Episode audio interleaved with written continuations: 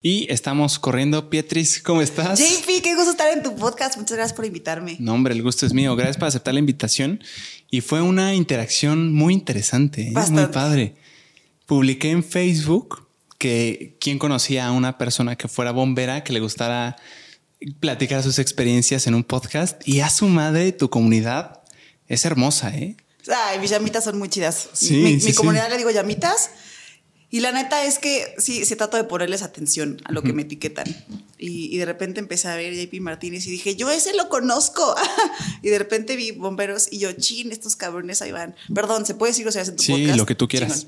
Y dije, estos cabrones ahí van. Y de repente vi una etiqueta y otra y otra. Y yo, chin, que yo, no mames, van a decir.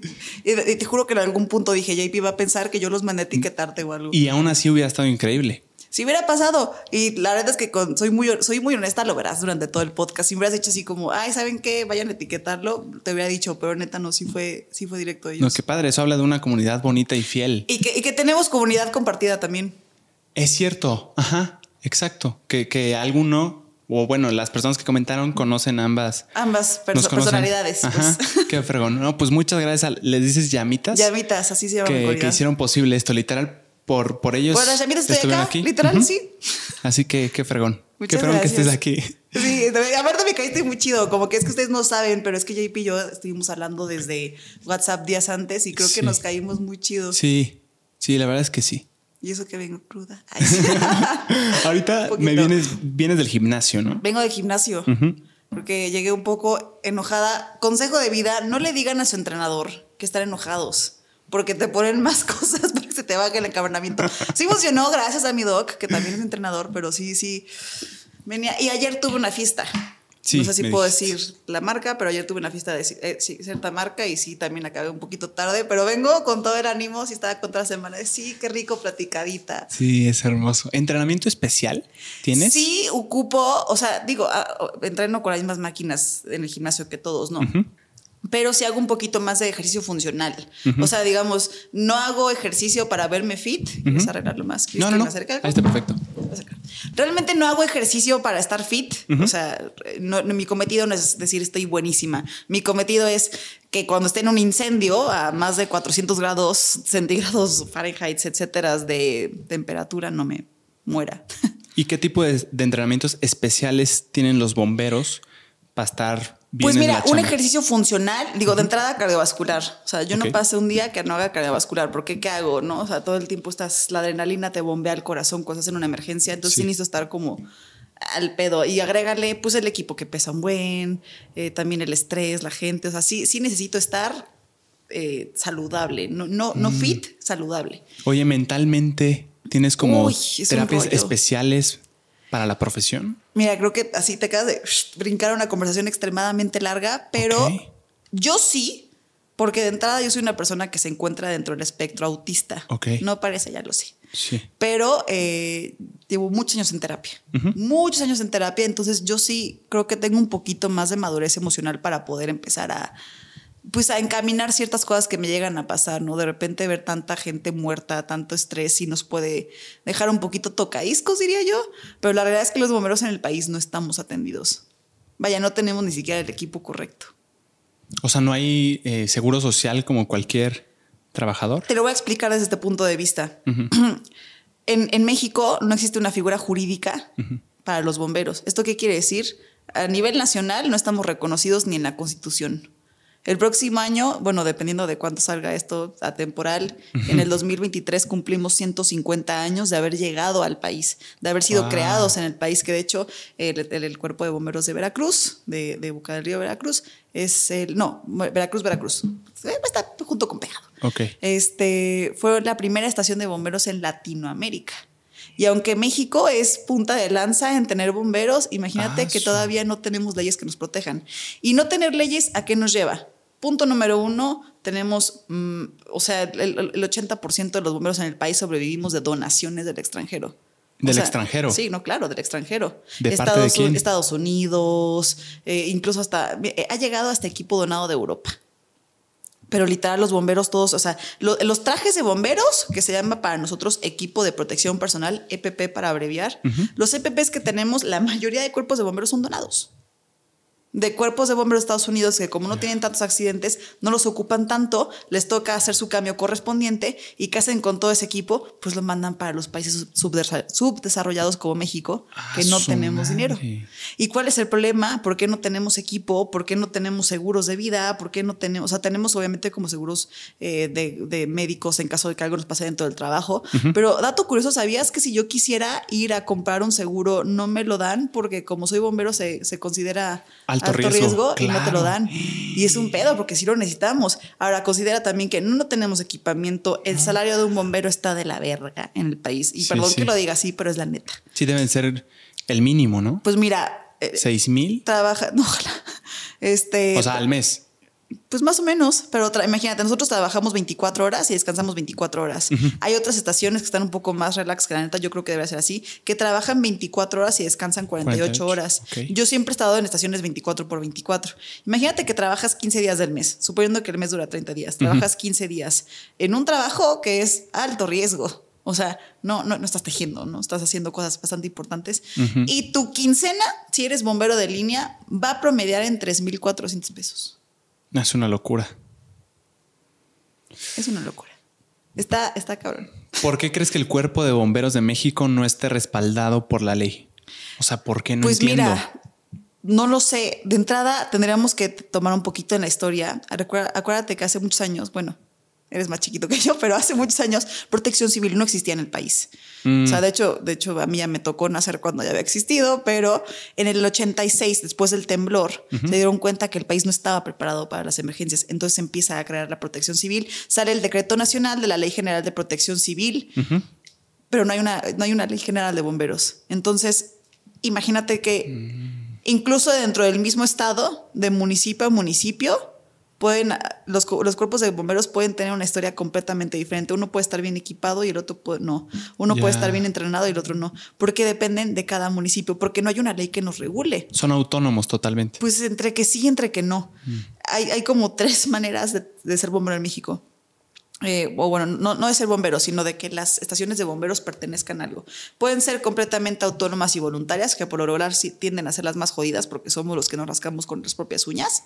Hay bomberos que dependen de protección civil, que es protección civil y bomberos. Y en algunos estados sí hay ley independiente. Por ejemplo, aquí en Ciudad de México los bomberos sí están independizados, que es lo que debe de ser, que tienen su propio presupuesto, que tienen sus propias cosas.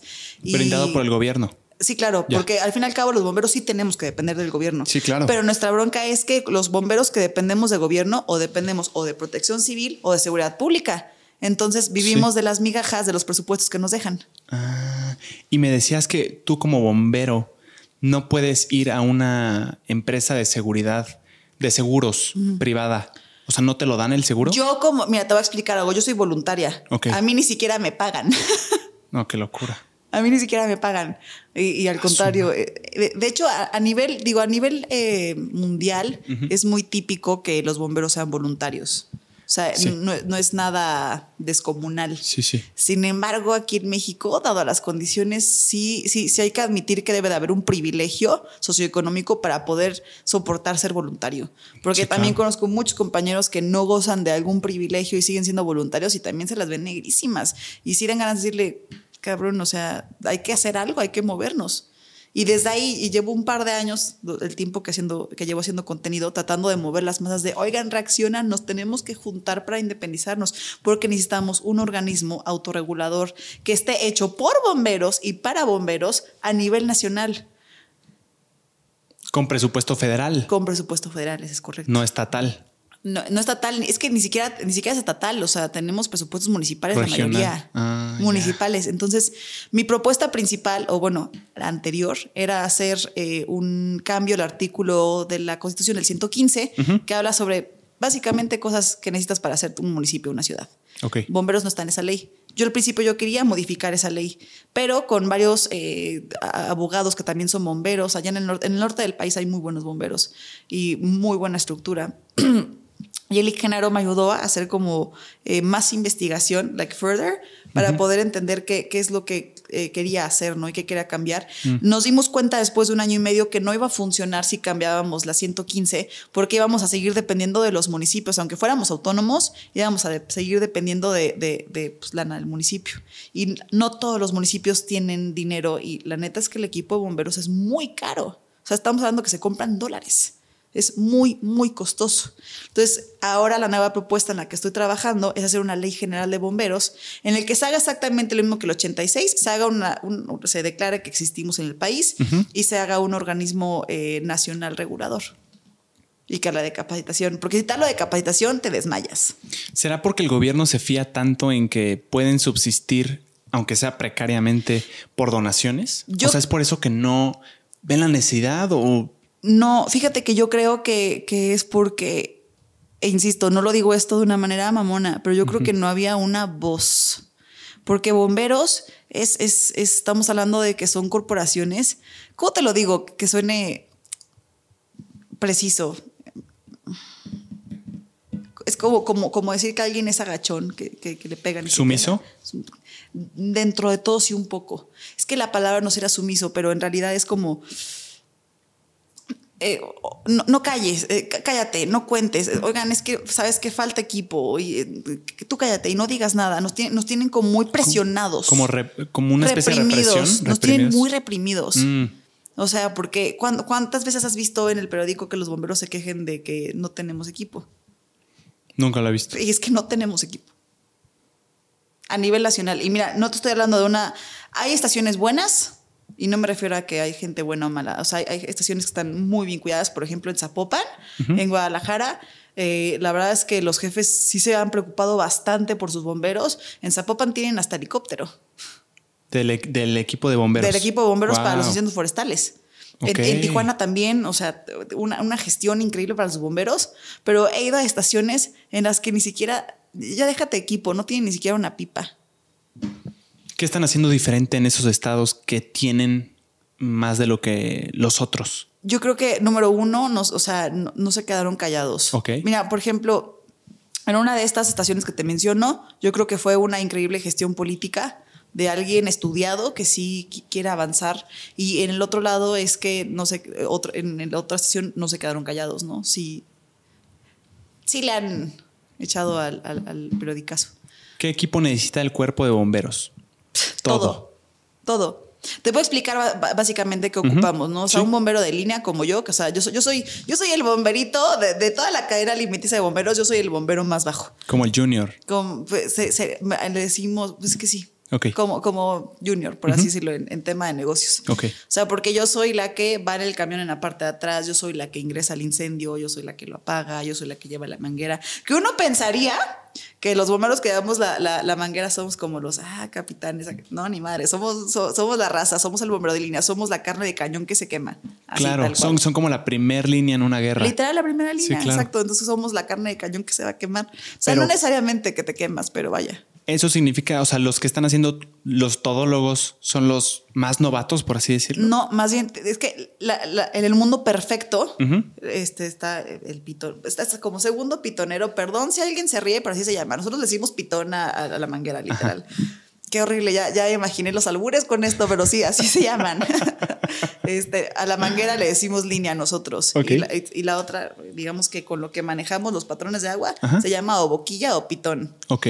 Yo no le puse el nombre, así se llaman. Ya estaban cuando llegué. Entonces, eh, quien lleva la línea, primero vas como segundo liniero o vas como tercer liniero, pero eso ya son temas más específicos. Pero eres el segundo y de ahí pasas a ser el que lleva tal cual la boquilla. Y luego, digamos que el crecimiento natural tendría que ser que te fueras a maquinista. Y de maquinista te vas a sargento, de sargento te vas a teniente, de teniente te vas a capitán. Y así vas creciendo. Ahora, esto ni siquiera es parejo en todas las estaciones. Hay estaciones en la que, por ejemplo, en mi primera estación, el jefe de turno era el que se encargaba de esa estación durante ese turno. En Tijuana, que justo acabo de regresar de estar allá en cuartelada, en cuartelada quiere decir, me quedé varios días durmiendo adentro de la estación, saliendo servicio constante. Ok. Eh, el jefe de turno es el que se encarga de las 19 estaciones durante ese día de Tijuana. Entonces, hasta, hasta en los nombramientos tenemos diferencias. Y en el mundo ideal que me dices en la jerarquía del cuerpo de bomberos, entre más arriba, no, no, pues suena raro, pero. Más especialistas, por así decirlo. Y menos riesgo. ¿Te sometes a menos riesgo? Pero, qué raro. pero en teoría, es que mira, te voy a explicar. Por ejemplo, un capitán se queda fuera del, afuera del incendio. ¿Por? Porque como tú ya eres una persona experimentada, punto número uno, nuestro trabajo desgasta. Y o sea, no te puede dar el cuerpo para estar 40 años de bomberos. No puedes. O sea, son, son, temperaturas muy altas, son condiciones cancerígenas, son, son pedos muy, muy fuertes. Claro. Eh, la segunda, si ya tienes ojo, aunque sí van cambiando los incendios, el fuego sigue siendo exactamente igual. Vamos descubriendo más cosas, sí, pero al fin y al cabo ya tienes un poquito más de ojo. Entonces, como tú ya eres el más, el, con el que tiene más experiencia, es tu chamba cuidar a tu, a tu gente. Entonces, si por ejemplo una estructura estuviera a punto de caerse, el capitán nos suena la torreta y sabemos que cierto tipo de, toque, de, no, no toque, de, o sea, toque de timbre, significa sálganse todos. Ok. Entonces sí tienes que tener a alguien preparado. Entonces imagínate si yo ah. si yo no tuviera experiencia y estoy encargada de que todos los güeyes que están adentro salgan cuando pase algo, pues qué podría pasar. Que la verdad es que sí llega a pasar, que hay gente no que tan experimentada. No está experimentada que son capitanes de bomberos. Insisto, no estoy hablando de una particular porque ya los conozco, Hablo en términos generales de lo que a mí me ha tocado ver. O sea, son los que los, los capitanes, los que están más arriba en la jerarquía del cuerpo de bomberos, son los que tienen menos riesgo, pero mayor responsabilidad. Y más, y más experiencia. Es que imagínate, ya. Y, lo voy a hablar como súper despersonalizado. ¿Te acuerdas del 9-11 en Estados Unidos? Sí. O el 9-11 para los que no hablan inglés. Sí, sí. ok. Imagínate que eres, eh, salió un documental de este comandante de bomberos de Nueva York que manda y despliega a sus unidades y cuando regresó ya no había nadie. Se murieron todos los bomberos. hubo, muchísimas muertes de bomberos en, los ataques de las Torres Gemelas. Y, obviamente entre bomberos es un tema muy fuerte para nosotros, seas del país que seas, es un estandarte muy fuerte porque ahí literal mis compañeros no serán del país, no me importa, son mis compañeros, dieron la vida. Y, y es algo que imagínate como jefe la responsabilidad que sientes. Entonces sí, definitivamente el jefe sí tiene mucha más responsabilidad. Y me imagino en esa situación particular del, 9, del 911, eh, pues se movieron fuerzas policiales y todo, pero yo creo que buena parte eran bomberos, ¿no? 500 y fracción son los que, los que murieron. O sea, si dije mal la fracción, disculpa, eh, disculpen a todos, pero sí sé que sí se fueron. O sea, no 500 bomberos, ¿no? O sea, 500 entre policías, pero sí, sí fueron bastantes los bomberos que murieron. Muchos. ¿Hay algún protocolo en el que el capitán de los bomberos le dice aquí sí no podemos entrar, aunque haya muchas vidas en riesgo. Sí, y definitivamente creo que es algo que nos falta, por eso darle un poquito más de educación mm. eh, bomberil civil a la gente, a los civiles, porque me ha pasado, ¿no? Que de repente llegamos y hay incendios o hay casos que de plano no podemos hacer nada y la gente se nos pone muy grosera. Muy, muy grosera. Cuando a veces por protocolos, por seguridad, mm. no podemos actuar. Y, muchas veces nos ha tocado tener que rifarnos y actuar porque la gente se nos pone muy grosera. La gente en la calle nos ha madreado, nos han tirado cosas. O sea, ¿qué tipo de situaciones son las que por protocolo no se meten? Mira, ah, cuando hablamos de atacar un incendio, hay ataque ofensivo y ataque defensivo. En términos generales, para tampoco darles clases de bombero técnico aquí, ¿no? Entonces, básicamente, entras al, al incendio o atacas desde afuera. Curiosamente, eh, somos México de los pocos países que realmente ingresamos dentro de las casas o los edificios o los inmuebles para apagar los incendios. En Europa el 90% de los incendios se atacan desde afuera porque cuidan mucho a los bomberos, pero ah, aquí nos literal nos agarran como carne de cañón. Entonces, cuando realmente no debemos de ingresar, ingresamos. Entonces, de repente hay incendios que me gustaría explicar a la gente que ya no, no es que no valga la pena pagarlo, pero está tan cabrón adentro que ni aventándole 100 pipas lo vamos a pagar. Entonces es más seguro nada más controlar que se siga quemando lo que se está quemando y, no, y procurar que no se propague el incendio, que no siga. Pero dile a alguien que tiene una casa que se está quemando, que está todo lo que ha trabajado en su vida adentro quemándose y no tiene seguro. ¿Cómo le dices, oye, güey, para mí es más seguro esperar a que se queme? Pues no puedes, a huevo nos metemos a apagarlo. Y me ha tocado muchas veces que me ha tocado entrar a incendios en las que la estructura ya está muy endeble. Porque obviamente la gente en México no le da mantenimiento a las casas. Ojo, no generalizo. Obviamente hay mucha gente que sí, pero la mayoría no lo hace. Entonces también es riesgo para nosotros. O de repente cosas que dices, tan tontas, pero creo que a la gente le hace falta considerarnos un poquito más. Si tú le haces una modificación a tu casa, estaría poca madre, cosa que nadie hace. Que fueras a protección civil, porque si construiste tu casa hace 20 años, protección civil tendría que tener tus planos. Que a nosotros los bomberos nos sirve para cuando hay un accidente o un incendio, pues podríamos llevar el plano y saber dónde está. Pero ¿qué pasa? La gente no actualiza los planos, construye sin, sin permisos. Claro. Todas las cosas que hagas mal nos puede afectar a los bomberos indirectamente sin que sepas. O la gente que, con algo tan sencillo, la gente que cambia los coches de, gas normal a combustión de gas LP y no le ponen las etiquetas debidas. Imagínate que tú chocas y yo llego como bombero a hacer una extracción y no sabía que el coche tenía gas LP porque no estaba adecuadamente señalizado. exacto. Iba a decir señalética. señalizado. Sí, es un rollo, son ¿no? cosas que no pensarías como civil normal, ¿eh? Exacto yo creo que hay una falta de información a nivel general, ¿no? Justo. Y luego, sin echar culpas, ¿qué, se podría hacer para que me sigan, literal. o sea, no es promoción, pero síganme. O también sigan, sigan a páginas de bomberos, porque sí, sí, estamos dando todo el tiempo de información. Pero ¿cuál es el tema? Piensas en bombero y ¿qué te imaginas? Camión rojo y héroes, ¿no? Sí. Yo tengo un pedo con que a los bomberos nos digan héroes. Me encabrona. De hecho, una de mis playeras oficiales de Oye Bombera dice atrás: Nosotros no somos héroes somos seres humanos ordinarios haciendo cosas, cosas extraordinarias. Porque ¿qué pasa si al bombero lo meten en, esta, en este carácter del héroe? No se muere, no necesita nada, todo lo puede. No, ah. güey. No, somos humanos, también comemos, también hacemos pipí popó, también tenemos familia, también, o sea, no, no puedo con todo, soy un humano. O sea, el hecho de que me ponga un super traje para ti, eso no significa que si se me cae el techo no me voy a morir, cabrón. Al contrario, tengo mucho más riesgo de morirme. Sí. No soporto que nos digan héroes. Entiendo tu la situación, no había considerado ese punto de vista, pero igual creo que la gente que les dice héroes no lo hace con mal afán, con, eh, ajá, con mal afán, sino como em, agradecimiento tal sí, dándoles el mérito de, de, no llamarles normales, o sea, de ponerlos todavía arriba. Pero wow, o sea, tiene sentido que, que se pueda llegar a, a, a pensar Sí, o sea. Que somos superhéroes cuando no, somos, somos seres humanos. Y sí, claro, nos las rifamos, claro que nos las rifamos y le jugamos al pellejo y, sí, claro que nos encanta y que nos apachen. Pero la realidad es que, o sea, prefiero que me digan persona X normal. Sí. A que, a, que siga viendo a mis compañeros morir porque no tenemos equipo. Claro. O sea, sientes que despersonaliza un poco. Completamente. El, que nos digan héroes. Sí. Y sí, sí sé, que puede sonar un poco controversial de cómo que no son eres. Sí, pero considera esto, ¿no? Con, con tu opinión se, se, tiene muy clara la imagen. Sí, está. wow. En, en, cuestión, tú como civil normal, como persona normal, pero también siendo bombero, si tú vas a una empresa privada de seguros, em, los seguros evidentemente lo que quieren es entre más caro el seguro es porque mayor riesgo tienes. Si tú dices que te dedicas a, ser bombero, te sale, me imagino, carísimo el seguro, no tiene nada que ver. Mira, tiene, hace cuatro años traté de sacar un seguro. Mm.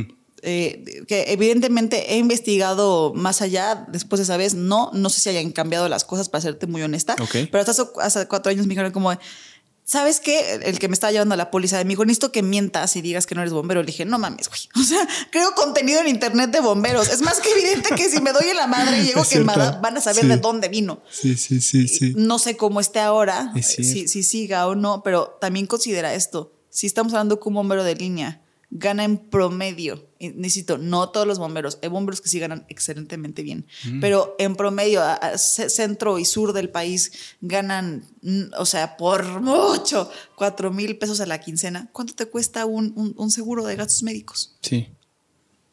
Es, es ilógico pedir que paguemos eso. Es cierto. Ilógico. ¿Con qué lo pagas?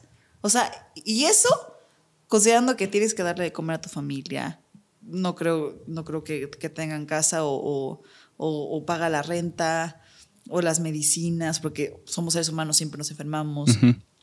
El alimento, eh, si tienes hijos, la escuela, lo que necesiten, el desarrollo. Güey, darle, una vida a una familia con, eso. E insisto, muchos mexicanos lo han de hacer claro, no son, los bomberos no somos los únicos que estamos sufriendo, pero sí consideren que sí somos los que nos metemos cuando tienes un pedo. Sí. Entonces la mayoría de bomberos, me imagino, la grosa mayoría tiene que tener una segunda chamba. Sí, no, claro. O algo que, que les haga tener más ingreso. Te puedo platicar de, de, Raz, que es uno de mis mejores amigos. De hecho, fue mi primer, fue mi primer comandante de bomberos. Ya no estoy, he, brincado en muchas estaciones, pero eso es otro tema. este, y, justo Raz estuvo más de 13 años sin dormir una noche en su casa, porque salía 24 horas protección civil y bomberos, salía 8 de la mañana, de ahí se iba a descansar a su casa, a ver sus hijas, etcétera, bueno, a ver sus hijas, a dejarlas al colegio, recogía a sus hijas, seis de la tarde agarraba camino para la Cruz Roja, siete de la, de la eh, tarde o noche, dependiendo del horario, entraba a Cruz Roja, se echaba todo el turno de 12 horas, salía a 7 de la mañana y agarraba camino otras para protección civil para hacer otras 24 horas y volver a salir para estar 12 horas y volver a ir. Así Y así como lo ves, hay muchísima gente que trabaja en muchas corporaciones. ¿Eso por 13 años? Raciel sí, pero seguramente hay mucha gente que... Con ese estilo de vida. Claro, conozco muchísimos de mis compañeros que, y en X estación, no lo voy a mencionar para no entrar en su privacidad. Tengo un compañero que, que, su hijo lamentablemente tiene leucemia. O sea, y sí, sí, nos ha tocado de repente, sobre todo más a los que están de nómina, ¿no? Vamos a hacer una cooperacha para él, para su hijo, y así dices, chin, no manches, con el salario que tiene y tiene que mantener una familia y tuve un hijo con leucemia. No, es una situación muy complicada. Sí, está algo crítico. La, la, verdad es que sí, o sea, qué bueno que nos invitaste, pero sí me encanta dejar claro que los bomberos la tenemos muy difícil. Muy difícil. Wow. Beatriz, ¿qué tanto el cuerpo mexicano de bomberos subsiste de donaciones de mismos, eh, de personas que voluntariamente quieren donar? ¿Es algo común o no? Mm, muy buena pregunta depende mucho de la estación. Okay. Es que mira, acá, acá nos vamos a afrontar con un problema que, y no, no hablo eh, con los bomberos, que pasa mucho en las entrevistas, que mucha, eh, mucha gente de repente tiene eh, estas curiosidades de saber cómo estadísticas o etcétera. Y el problema es que nos remontamos otra vez a la falta de las leyes. No tengo una, no tengo una respuesta en concreto porque cada municipio puede ser extremadamente diferente. Pregúntame cuántos bomberos existimos en el país. Sí. Por ahí oí que dijiste que no hay, no hay un conteo. No hay un conteo. lo voy a empezar a hacer. Cuando quieras hacer algo, hazlo tú mismo. Mm. Voy, a, voy a tomar la iniciativa de hacer. Pero hay como. No se podría hacer en. O sea, para ser bombero. O sea, hay bomberos oficiales que se les entrega como una credencial, una insignia. Depende del municipio. También. O Depende sea, no del municipio. Mira, por ejemplo, eh, ojo, quiero especificar que yo soy un caso especial. Mm. No es que me sienta especial, es que literal sí soy un caso especial por el tema de creación de contenido. Tengo mucho más acceso a muchas estaciones que mucha gente que, de que hay un compañerismo, hay una hermandad de bomberos, sí, claro que sí, pero sí cumplo un caso especial, yo sí siempre, o sea, sí, me gusta, me gusta ser clara con que yo sí tengo un privilegio mayor que todos mis compañeros. De entrada yo puedo estar en un micrófono hablando y, quejándome y señalando las cosas malas que pueden haber. Muchos de mis compañeros, y no lo de mi estación, hablo a nivel nacional, no pueden, porque cuando un bombero se quiere quejar de algo, pues lo corren. ¿Y con qué mantienes a tu familia? Entonces, yo aprovechando este privilegio que tengo de que no dependo de un salario para poder hacer las cosas, pues presto la voz. Y, particularmente por eso, yo sí, mira, yo estoy registrada de manera oficial, literal, como voluntaria en más de 17 estaciones. Hasta en otros países soy voluntaria, imagínate.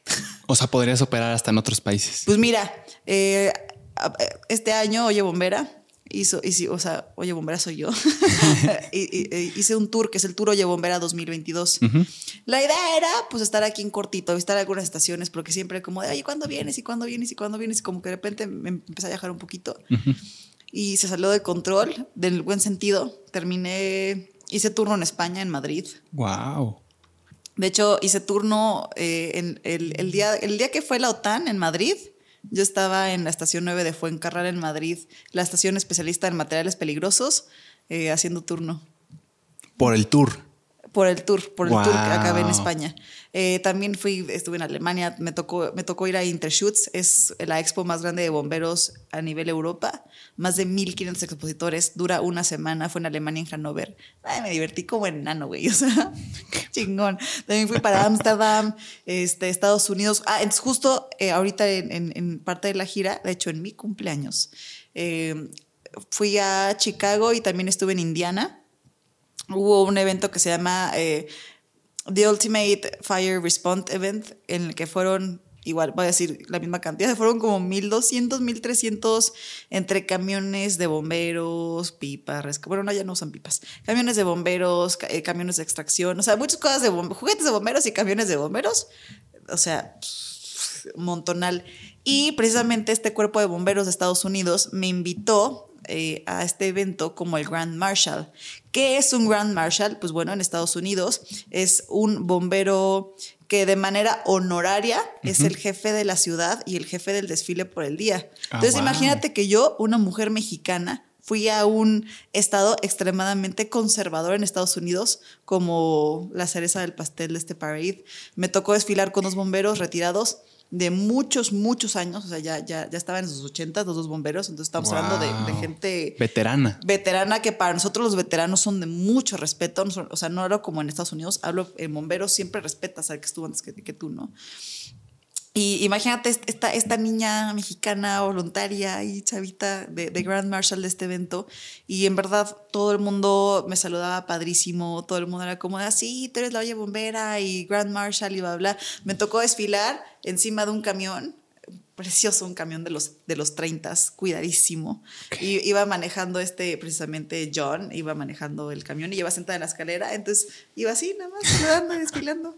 Pero imagínate, rompí, o sea, rompí frontera, rompí género y me tocó, y, y, cabe recalcar que fue gente de Estados Unidos la que pagó el viaje, yo no lo pagué. Wow, enhorabuena, Pietri. Salud, felicidades. Qué fregón. Sí, estuvo muy chido, la neta. Igual en España me trataron bien chido. Qué padre. Y en Alemania también me tuvieron bien consentida. O sea, no, me puedo quejar.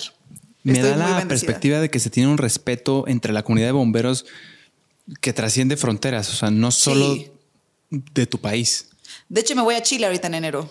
Ya no es parte del Tour 2022 porque ya es 2023 y no sé si estoy lista para hacer un Tour 2023 porque ahí te va. Este, voy a cerrar este, la próxima semana vuelo otra vez y voy a cerrar hasta ahorita el año con 47 vuelos. Por el tour. Por el tour.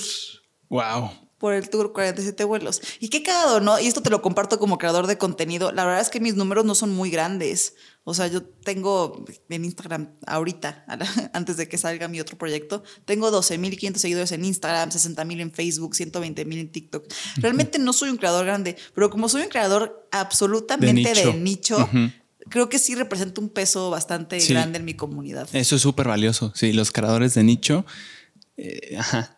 No tiene mucho que ver la exposición General, gigante. Tiene que ser de nicho. Con una comunidad fiel. Que se te reconozca por algo. Es muy valioso eso. Mi equipo, porque mira, mentiría si te digo yo lo hago sola. Empecé sola, sí, empecé yo sola grabando con mi teléfono. Hoy en día, Oye Bomber es mi trabajo. No solamente es mi hobby, es mi trabajo vivo de crear contenido. Wow. Y pues tengo, tengo, ahora tengo el doble de equipo atrás de mí, pero sí tengo equipo conmigo que me ayuda a contestar mensajes, a ver temas, tengo manager, tengo todo. Y, y, y sí, en estas em, estadísticas que hemos sacado, 98.9% de mis seguidores están dentro del medio policías, marina, bomberos y militares. Claro. Y, sí está, sí está, está divertido. O sea, creo que sí, sí tengo mis ventajas. ¿Fui la primera página de bomberos en Latinoamérica? No. ¿Fui el primer bombero, bombere, bombera en poner la cara? Que creo que es gran parte de la, de la ventaja. No, no ventaja, ¿no? Pero y mira, y siendo muy objetivos, insisto otra vez, esto lo comparto como creador de contenido, soy una mujer blanca, de ojo verde, que habla como camionero, entonces claro que llama la atención. Sí, sí, sí, sí, que es un poco disruptivo la imagen de... Me pasa mucho, ¿no? Esto sí lo digo como bombero, ¿no? De repente llego a los incendios y como que la gente se saca de onda que soy mujer, ¿no? Y es como de, ay, ayuda a la niña. Yo, no, mi hermano, si supieras que cargo más que tus güeyes, con permiso. Claro. ¿Qué tan cierto es que antes los bomberos se metían al incendio a apagarlo con ropa mojada. Siguen. ¿Sí? Hay muchas estaciones que no tienen equipo. ¿Pero eso hace una diferencia real? Pues mira, te voy a explicar, te voy a contestar con, un poco de decisión. El traje de bombero, que es el equipo de protección personal, consta de tres capas. Una de ellas, insisto, para no meternos en clases de bomberotecnia, una de estas capas, que es la barrera de humedad, básicamente lo que, sea, lo que hace el traje es hacernos sudar. Porque imagínate que tú te metieras completamente seco. Es como si te metías a microondas, te cocinas por dentro. Entonces necesitamos sudar. Yo antes no sudaba nada y desde que soy bombero sudo, como Duro. Que, como que se, como que las papilas gustativas del sudor, que no sé cómo se llaman, este, los poros o algo, sudo un buen, sudo un buen, sudo un buen, porque me, tanto contraste con la temperatura me hace que sude, porque mi cuerpo es como, ah, caliente, pues suda para que no te cocines. Y ese traje está pensado intencionalmente para que sudes. Y Eh, sudar que... Sudar, protegerte y muchas cosas más. Claro. Pero en el tema del sudor, el líquido en sí, pues te ayuda, aunque sea poquito a. Hay cinco maneras protegerte. de, de- de hidratarte o de mantenerte hidratado. Agua, cerveza, electrolitos, intravenosa y no hacer pipí. Ok. El no hacer pipí Sí. te mantiene hidratado. Entonces, Para que se te queden los líquidos. Exactamente, porque imagínate con todo el calor y vas sudando y vas sudando y vas sudando y vas sudando y vas sudando. Entonces realmente sí te provoca sudor para que no... El, el ca- el mismo calor te va a hacer que sudes, pero el traje sí lo que nos hace es pues sudar más para que ya que estás en la super temperatura no te cocines por dentro, por así decirlo. Ahora, Claro. hay algo que está, hay, hay algo que estar muy conscientes que creo que no muchos bomberos lo consideran o lo comparten. El traje aguanta temperaturas altísimas, pero tu cuerpo no. O sea, no estás, no, no- no es, no te imagines No es el que- traje ya. Sí, no te imaginas que es como un traje de Iron Man que no te va a pasar sí, absolutamente sí. ni mierda adentro. No, ni claro. madres. Curiosamente, en unos estudios, eh, es- estas estadísticas las basó en, en Estados Unidos porque en México no tenemos estadísticas de nada. Eh, el cáncer que más afecta a bomberos varones es el cáncer testicular, porque la temperatura entra por los testículos. Entonces, tanto incendio, se mueren de cáncer testicular. En, Ay, en- en güey. mujeres no hay todavía una tasa, o al menos no que yo no haya leído. ¿Pero es el calor en sí? ¿Es ¿O el calor? calor combinado con el material? No, no, no, es el calor. El calor es lo que puede. Ahora, cáncer más como de lengua, de pulmones, de garganta, de piel, eso sí es por los residuos del incendio. De lo que se quema, de todo lo que estás aspirando. Sí, es que imagínate, supongamos que este departamento, espero que no pase, se empieza a quemar ahorita. Entonces, antes, eh, este, fenómeno llamado flashover, que es básicamente cuando el, fuego necesita eh, un agente oxidante, no necesariamente oxígeno, un agente oxidante, que es así, es palabra de bombero educado, necesita un oxidante para poder eh, pues, crecer más, no seguir vivo. Sí. Entonces, antes, ¿qué pasaba? Las casas eran completamente hechas de madera, ¿no? Madera rudimentaria, dura. Sí. Tardaba más en que la pirólisis se expandiera y llegara a un punto en el que tuvieras tanto calor que te dé un flashover. Hoy en día, ¿de qué son los materiales de los departamentos? MDF, un chingo de plástico. Tabla roca. Tabla roca. Sí. Se queman más rápido, más temperatura, menos tiempo para llegar Ah. y mucho más plástico. Y cada, cada cosa que se quema te deja un residuo diferente. Por ejemplo, las cosas que te dejan. Hay, hay algunos que sacan un óxido de carbono, hay otros que sacan- y así. Eso te genera cáncer. Bueno, y, o sea, y hay unos que te generan cáncer y hay otros que te matan de inmediato. O sea, si nosotros en un incendio empezamos a leer como medio dulce, puede ser.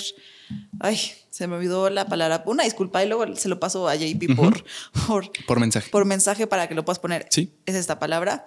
Y esta palabra causa, o sea, causa la muerte inmediata. ¿Lo hueles y adiós? Sí, porque son, son tan tóxicos y, y proviene sobre, sobre todo de, de algunos plásticos en específicos, poliuter- polu- poliuteranos por lo regular. Tú aspiras a esa madre, es con A, es que no quiero decir arsénico porque no es arsénico, pero bueno, esta madre la... déjame decirte. Voy a, voy a, voy a literal googlear. Sí, sí, sí. de- No, esto lo vamos a cortar. O sea, ¿qué, cómo, le, ¿cómo le pondremos? Material altamente mortal al, al residuo de calentarse. incendio, Ok. mm, querosenos, aceites inflamables. No, te voy, a, te a tener que pasar la palabra, pero... ¿Sí? O sea, literal, hay, hay productos en los incendios que sí son súper mortales. O sea, al punto de que los inhalas e instantáneamente puedes. Se mide por partículas por millón. Hay algunos que si tú estás como en 7.5 de partículas por millón, te mueres por intoxicación. O sea, te puedes morir hasta por tomar cloro, ¿no? Te- te- también algo, algo que nos mide es la cantidad y el tiempo de exposición. Igual y no te mueres por, o sea, si un, un adulto igual y no se muere porque te eches un chocito de cloro, pero si te tragas una botella sí te, sí te puedes matar. O sea, también todo tiene que ver el tiempo mm, la proporción de y tu la cuerpo. exposición, la ok. proporción de tu cuerpo. Ya. Y en teoría, todos los bomberos tenemos que entrar a los incendios con un equipo de respiración autónomo. Por abreviación, ERA. La máscara Y el tanque, que mucha gente cree que es tanque de oxígeno, que no es oxígeno, es aire comprimido, literal. Hasta 78 pies cúbicos de aire comprimido tenemos en, en los tanques.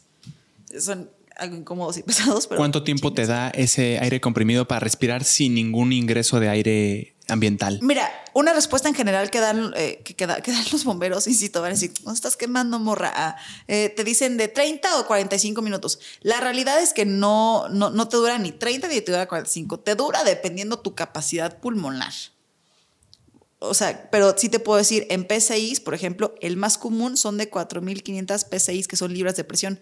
Son unos tanques así, que tenemos 4.500 PCIs de libras de presión en aire comprimido. Ok. Entonces te lo va liberando. Mientras tú lo vas exigiendo, o sea, si empiezas a, respirar mucho más rápido, te lo vas soltando. Sí, claro. Ya. Y eso dura, lo que se dice es... Mira. 30 minutitos te digo, la, la, la, común dicen que es de 30, hay unos más grandes que te dicen que, duran 45 minutos. A mí, ¿cuánto me dura en lo personal? A mí un promedio entre 23 y 24 minutos. ¿Y cuánto tiempo tardas en todo el proceso de incendio? Entiendo que es diferente para cada caso, pero... He tenido incendios de días. ¿De días? Y luego, ¿cuál es el problema? Que los bomberos, o sea, y, y, hablo de estaciones en las que yo he estado, estaciones en las que no tenemos equipo de respiración. A mí, la neta, JP, me da miedo morirme de cáncer, porque durante mis primeros años de bombero yo nunca ocupé un equipo de respiración autónomo porque en mi estación no teníamos. Entonces sí, sí me he llegado a intoxicar en muchos y sí digo, digo, güey, ¿por, ¿por qué? ¿Por qué? ¿Por qué contra nosotros? Por falta de equipo además. Por falta de equipo, porque no había estación y hay, y hay, muchas estaciones en el país que no tienen estos eras, equipos de respiraciones autónomos, porque cuesta, o sea, y, y, y miren, neta, métanse a cualquier tienda y de, ya sabes, de como desde compraventa, etcétera, de internet. Y sí, Mercado Libre, Amazon. No lo dije. Bueno, igual en Amazon no, porque sí es como muy de nicho, ¿no? Pero, o sea, un, hay equipos de respiración autónomo que te pueden salir hasta en 4 mil, 5 mil dólares. Ah, su madre. Sí, el, equipo de bomberos es carísimo. Es carísimo. Entonces, ¿Qué es lo más caro? Pues mira. Sin contar el camión. Y yo, pues sí, un camión. hay, dentro de todo, pero si te puedo decir, en promedio, depende de la marca, si está certificado o no, etcétera, un, traje de bombero baratito, baratito, sin contar botas, guantes y casco, te puede salir en 25 mil pesos. Que probablemente, y lo más seguro es que no va a ser un traje bueno. Está muy caro. Es que sí se ocupan materiales muy específicos. Y este traje se tiene que cambiar cada cierto tiempo cosa que obviamente no lo hacen. El mantenimiento, claro. ¿Y cuántas personas podrían llegar a integrar? Es, es depende de la estación, un cuerpo de bomberos local. ¿Qué serán? Lo, lo, estandarizado o lo correcto debería ser que por lo menos vayamos de cuatro a cinco personas en una unidad. Ok, ahí van 100 mil pesos en uniformes, no sí. me dijiste. Ahora, ahí te va. Yo he estado en, en muchas estaciones y muchos lugares en las que salimos el conductor y yo. Y eso le puedes preguntar a muchos bomberos del país y todos te van a responder. La neta es que ni siquiera para contratar somos tantos.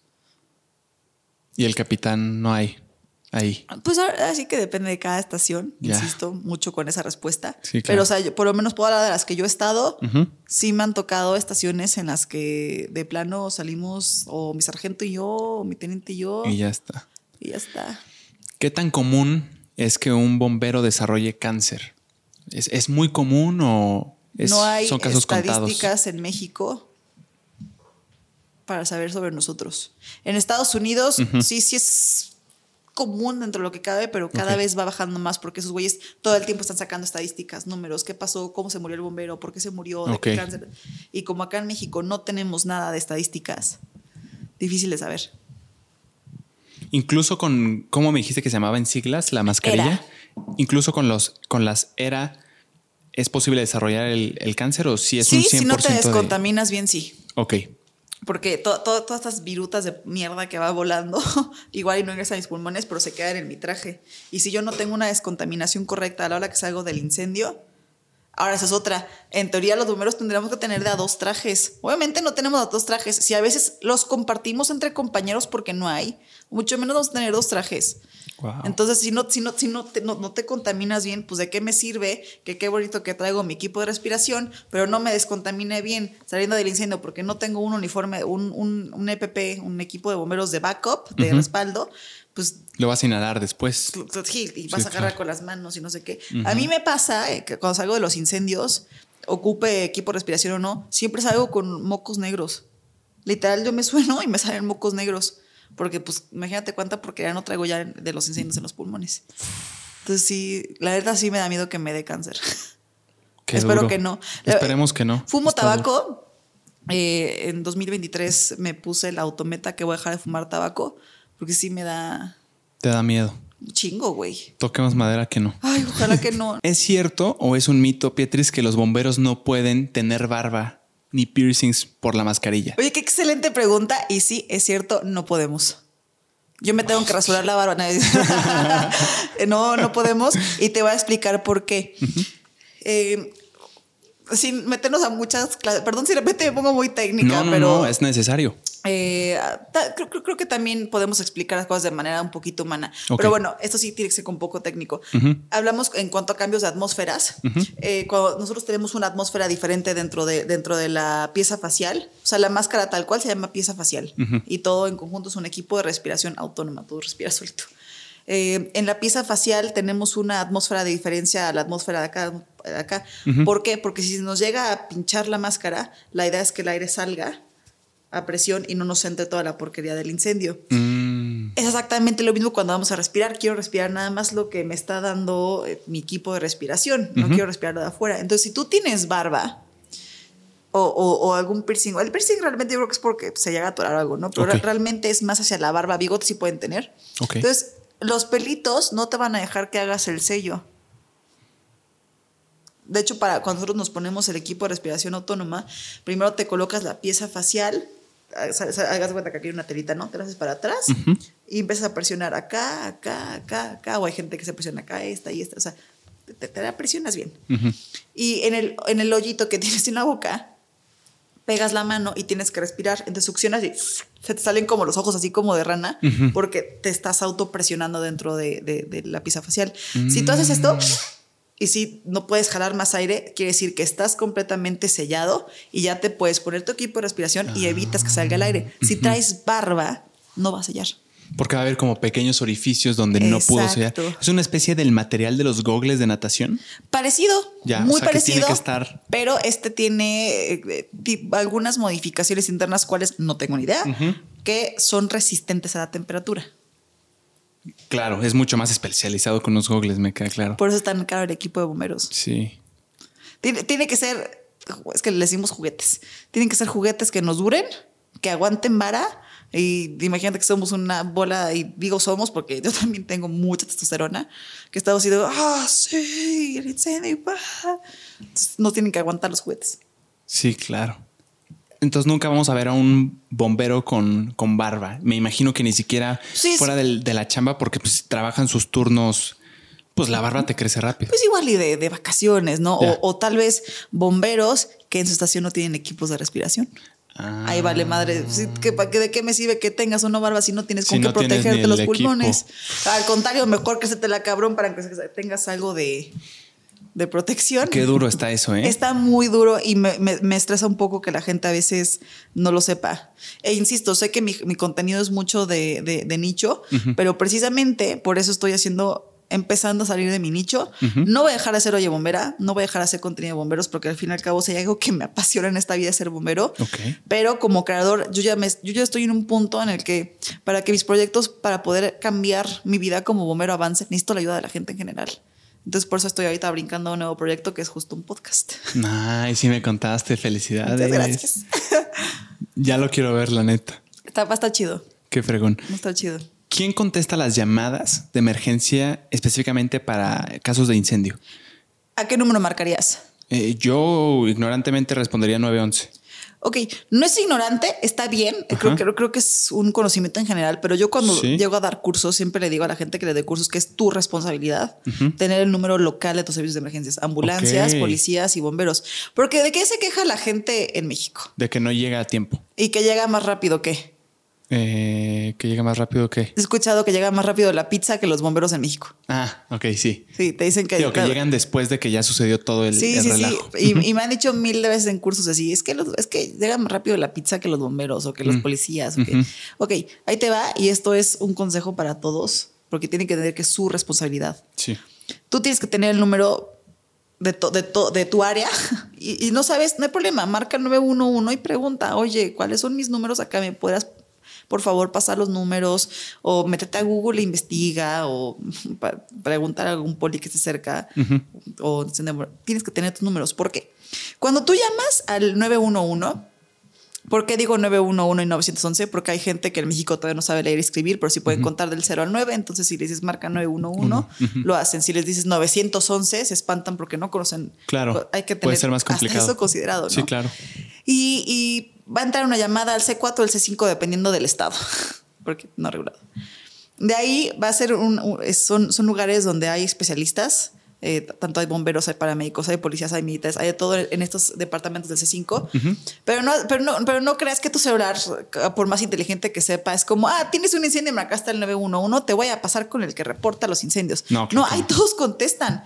Y de ahí tienen que todavía derivarlo a sus áreas. Ya como sea tal cual adentro, no lo sé porque nunca he trabajado en un C5, pero sí los he visitado y sé que entra la llamada, alguien recibe esto y de ahí tiene que buscar el área a dónde lo tiene que designar y cuál va a ser la dependencia. Entonces ahora entiendes por qué el tardío. Entonces ya, ya, que llegan como al, como al operador indicado de, oye, hay servicio para tu estación o hay servicio para tu lo que sea. Ahora sí, en el operador nos avisa a nosotros. La otra es que la gente da mal los datos. La gente en México le tiene miedo a dar el número de teléfono celular al 911, a servicios de emergencia. Como que reportan algo y nos dan números falsos. Ah, y la gente, no, entiendo por qué no, hasta, hasta que caché como, no sé si la gente cree que les vamos a cobrar el servicio o, digo, hablando en tema, punto de vista de un bombero de, gobierno, ¿no? No sé por qué la gente nos da, nos da los números falsos. Y te voy a decirlo desde un punto de vista de alguien que va en el coche. A mí, a mí mi C5 o, o, quien está encargado de, de radio operador en, en mi estación me da sabes que aquí está la información, tienes un servicio, tienes un eh, posible incendio, tienes una posible fuga de gas, en tal, en tal. Oye, número de reportante, sí, aquí está el número de reportante. Y nosotros estamos bien contentos, obviamente es lógico que como ser humano, y más en esta época de tecnología, no te vas a aprender todas y cada una de las calles del país. Claro que no. Entonces, sí, ¿te vas familiarizando con las calles? Claro que sí pero no te las sabes todas. Entonces, ¿qué hacemos? Nos vamos directo al Google Maps, si es que llevas internet o datos de tu teléfono. Y a veces que se me facilita marcarle al reportante, hola, buenas tardes, está lo de parte de bomberos tal, este, un favor, ¿podrías enviarme tu ubicación? Vamos en camino. Más fácil. Y nos mandan la ubicación y mira, así llegamos. Mm. Y, hay, a veces hay servicios en los que nunca llegamos, o sea, obviamente no una casa que está súper incendiada, eso lo ves de lejos. Pero de repente hay reportes a los que realmente no llegamos porque nos dan todos los datos mal. ¿Qué pasa por sus cabezas? Es desesperante, me imagino. No, claro. O sea, sí, entonces ya sabemos que y empezamos a torretear y que empiezan a salir vecinos y ah. empezamos a torretear y salen vecinos y le preguntas como de, oigan, eh, por alguien te reportó por aquí, ¿dónde es? No, pues sí, no, sí me ha tocado estar dando vueltas buscando y de pronto hay un punto en el que dices, ya hice mi, mi mejor esfuerzo, me dieron el número mal, no me dieron bien los datos, no voy a poder llegar porque a dónde llego si no sé a dónde llegar. Claro. Y pues también van a salir otras emergencias. Con la pena me tengo que retirar de mi estación a esperar a que salga algo más. Me imagino. ¿Qué tan frecuentes son las llamadas de broma a los bomberos? ¿Es una realidad en México? Sí, sí es muy frecuente. Creo, creo que hoy en día ya es menos. Ok. O sea, creo que una noticia como buena es que ya no es tan frecuente, pero definitivamente sigue habiendo, sí.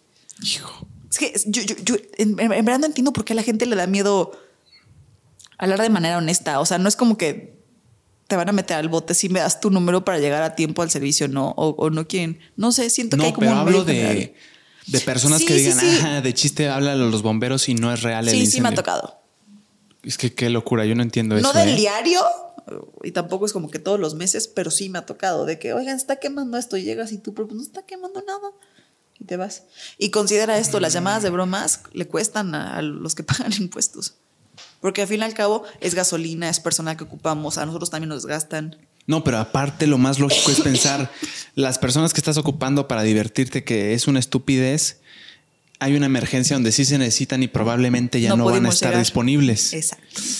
Eso está duro y ¿eh? yo no entiendo por qué la gente haría, te, entiendo las de, por ejemplo, pizzerías, ¿ok? Y si te pasaste y quieres hacerle un mal rato a una persona, no lo hagan. No lo hagan, pero entiendo pero ya bomberos, si eres lógico, a un cuerpo de emergencias, exacto. Come on, dude. Sí, sí, sí, sí, sí, sí, wait, sí se pasan. ¿No será esa también una de las razones por las que la gente no da su número a veces? De que probablemente puedan ser llamadas de, broma o irreales. Pues quién sabe.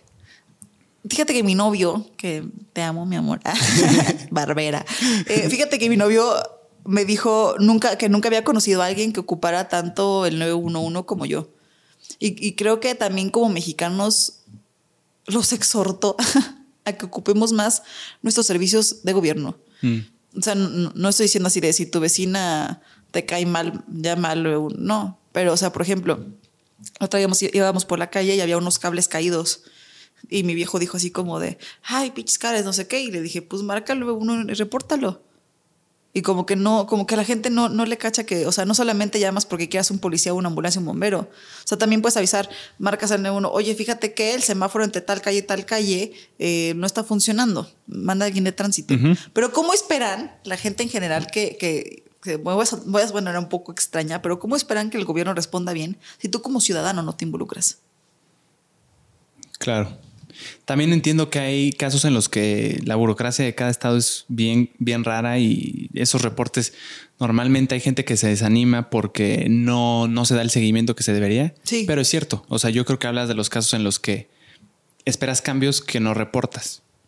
Sí, o sea, yo en mi caso sí soy mucho de... De reportar. sí, tienes una cultura, me imagino, de... De prevención. Sí, claro. Porque yo, yo no veo un tema de, ay, pinche gobierno que vengan a reparar. Yo lo veo como un ahí si alguien se puede dar en la madre. Mm, y después va a ser más chamba para nosotros, que es otra cosa. En México no hay cultura de prevención, debería haber más.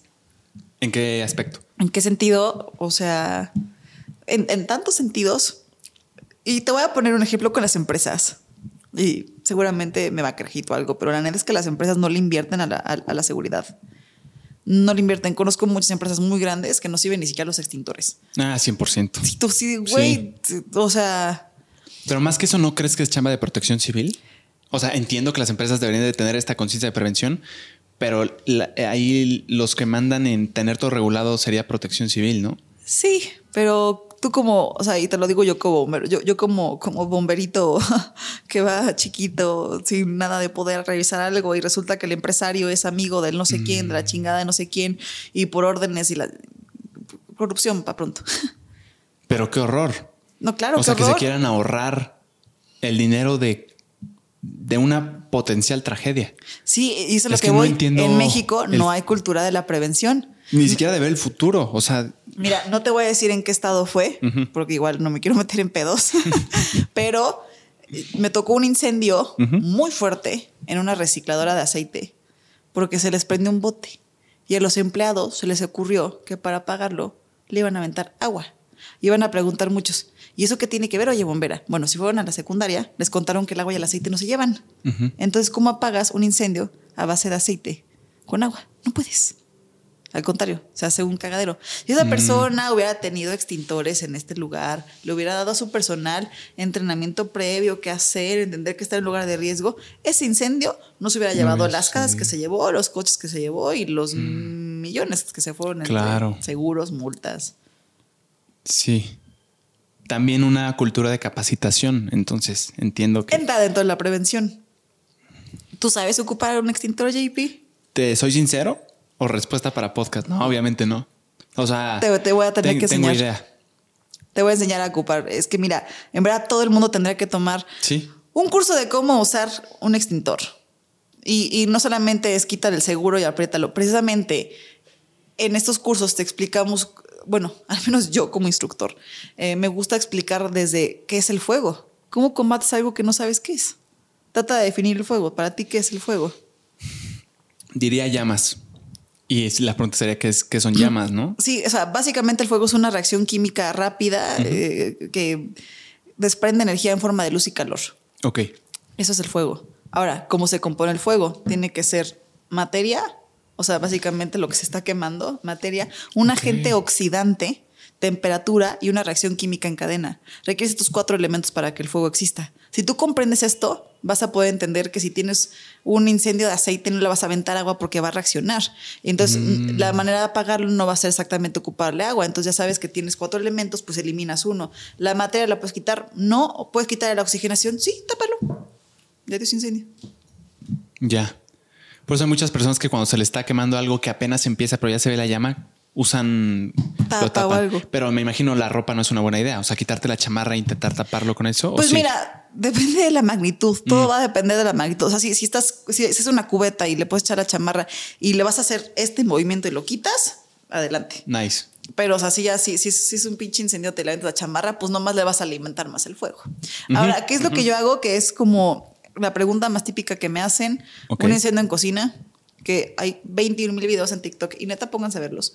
¿Ves, ves en TikTok que están cocinando y como que dicen como, ay, pues claro, le quieren echar agua o también incendios de alcohol y pum, adiós, hacer un relajazo. Claro. O sea, un extintor o tápalo. No, tiene, no tienes extintor porque obviamente no tenemos cultura de prevención aquí en México. Bueno, agarras un trapo de cocina húmedo. No lo quiero empapado, gente. Mm. Húmedo, porque si no vas a hacer acción y vas a hacer este movimiento. ¿Por qué no vas a hacer esto? Porque te vas a echar el fuego tú o el aceite y te vas a Sí, te lo vas a traer. Entonces nada más lo exprimes bien para que pueda aguantar tantito la tela en lo que se, se baja la temperatura y lo colocas así, o sea, así. O le pones la tapa de la cacerola o etcétera. Hasta que se apague. Hasta que se apague. En el caso que tuvieras un extintor, el extintor em, ataca estos cuatro factores que me dices: oxigenación, materia, eh, puede apagar todo. Es, una pregunta muy técnica y estoy segura que si bomberos se ven esto me van a tirar hate porque probablemente la caguen la respuesta porque no es mi fuerte. Pero eh, realmente yo creo que el extintor trabaja por em, término de la reacción química en cadena y también por sofocación. Mm que ya los métodos de extinción son otros, no hay enfriamiento, pero realmente eh, sofoca porque crea una capa en la que permite que no entre más agente oxidante, entonces eso bloquea que siga eh, creciendo el fuego. A palabras humanas, tapa el oxígeno y ya, no, ya no vive el fuego. Y también eh, de, esta manera más técnica, y sí creo que no podría explicártelo, pero sí tiene que ver con el término de la reacción química en cadena. Ok, nice buenas clases que estamos recibiendo. Sí, sin, meternos tanto en bombero técnico, porque si no, mi hermano, me puedo ir horas. Peor experiencia como bombero. Fíjate que en una estación, y esta la he contado un par de veces, pero siempre como más para bomberos o para medios que tengan que ver con los bomberos, pero me gustaría que mucha gente eh, lo supiera también como, como mujer bombero que sufro. Eh, tenemos una regla en bomberos, entran dos, salen dos. Tú no puedes, está prohibido a nivel mundial entrar solo a un incendio. Porque si te pasa algo, ni, ni, el PAS, que es una alarmita que llevamos nosotros, que es la de bombero caído, hombre caído, que es mm. una nightmare, eh, pues ¿quién te saca? ¿Dónde estás? En los incendios no se ven ni mierda. Y me tocó, eh, acaba de certificar como bombero y, como que la persona con la que estaba, no de pareja, sino de mi superior, no le agradó nada y me dejaron sola dentro de un incendio, que yo creo que es la única vez que me he sentido realmente en riesgo. Me dejaron sola dentro de un incendio. O sea, no le agradó nada. Que me certificara. No, no, no, le agradó ah, como que no le agradó que me certificara. O sea, como que envidia, el mosquito de la envidia y esta pinche vieja nueva que fue a hacer un examen, lo certifiqué y regresé ya como ver certificado. Hice una copia del certificado, le, entregué una copia a, dos personas y les puse muchas gracias, gracias a ustedes y, y como que no, no le agradó mm. absolutamente nada la idea. También no le agradó nada la idea de que, de que me empecé a hacer un poco viral en, en tema de redes y entrevistas. Y sí, un incendio me dejaron sola. Y cuando salí a reclamar al comandante, me dijo, no la hagas de pedo. Y yo no la hagas de pedo. Yo, pendejo, me pude haber muerto ahí. Y fue alguien, ese, ese fue un incendio muy grande en una fábrica de madera. Fue alguien de otro municipio quien me sacó. En, en, algunos trajes de bomberos, los que son certificados, hay algo que se llama DRD, que básicamente es un arnés interno, ¿no? Entonces yo sentí que alguien me jaló del DRD y ¡pum! vas para afuera. Y yo, ¡ay, qué pedo, güey! Y me dijo, llevas como 10 minutos sola. No sabía que llevaba sola 10 minutos. O sea, no te diste cuenta. No me di cuenta. Porque la persona que habían mandado de yo me mandaron a mí de segunda pitonera y mandaron a alguien de primer pitonero. Igual alguien, sabes que no estaba experimentado ni entrenado para, el caso. De esas contrataciones de nómina de que el compadre le dio el, lugar y bla, bla, bla, No tiene mucho detalle, pero eh, pues yo quería no llevar, llevar la manguera y, cuando entramos, como que yo siento que se culió con el humo. O sea, sé que suena feo esto, pero siento que le culió el humo o algo, porque si eran como sus primeros incendios y no llevábamos equipo de respiración autónoma. Los incendios no se ve nada. Entonces llegó en un punto el que me dijo, vas, vas, vas. Y yo dije, ay, qué buen pedo, me está dejando ir yo de primera. Yo la neta sí, por un, por un punto dije, ay, qué buen pedo. Ahora otra cosa, o sea, cargar solo una línea como bombero, claro que me lo aguanto, pero no es lo ideal. O sea, el, que va llevando el control tiene que tener menos peso. El segundo se encarga del peso.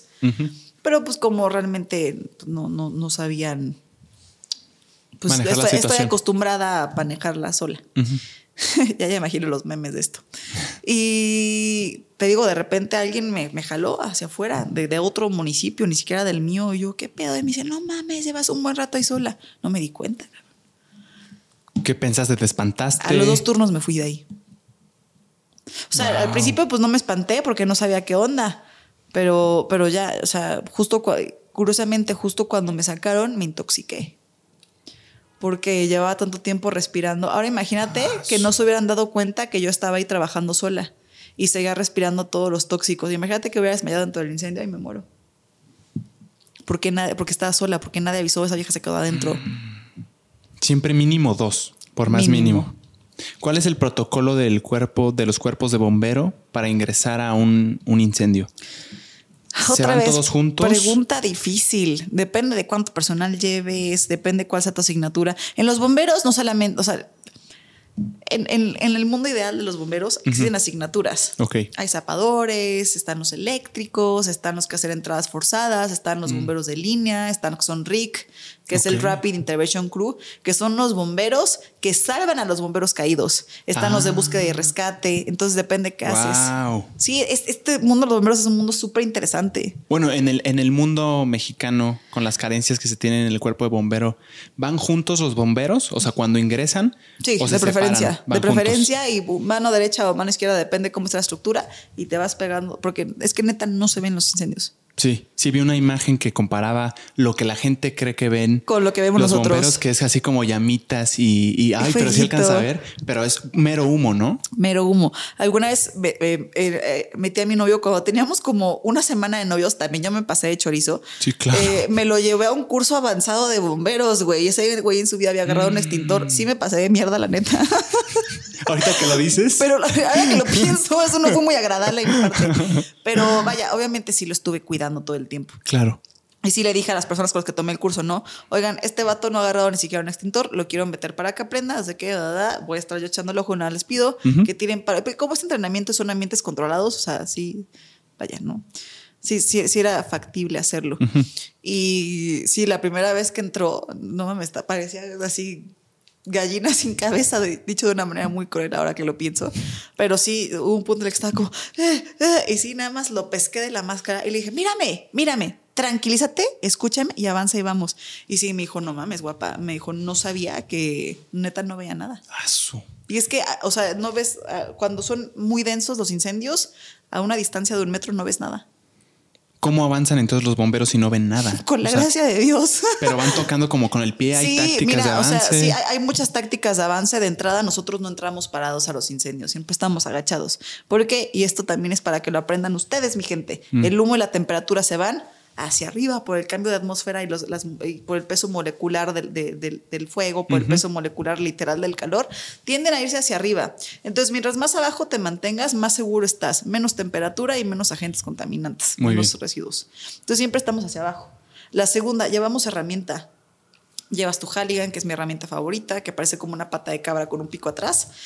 O con tu hacha, hace muchas cosas. La Halligan es maravillosa, hace muchas cosas. Te puede ayudar a abrir una puerta, puedes romper vidrios, incluso te puedes saltar de una barda. O sea, ah, puedes hacer mil cosas con esa herramienta. Hay que estudiar y pero claro. Entonces tú vas agachadito y la idea es que vas tocando piso.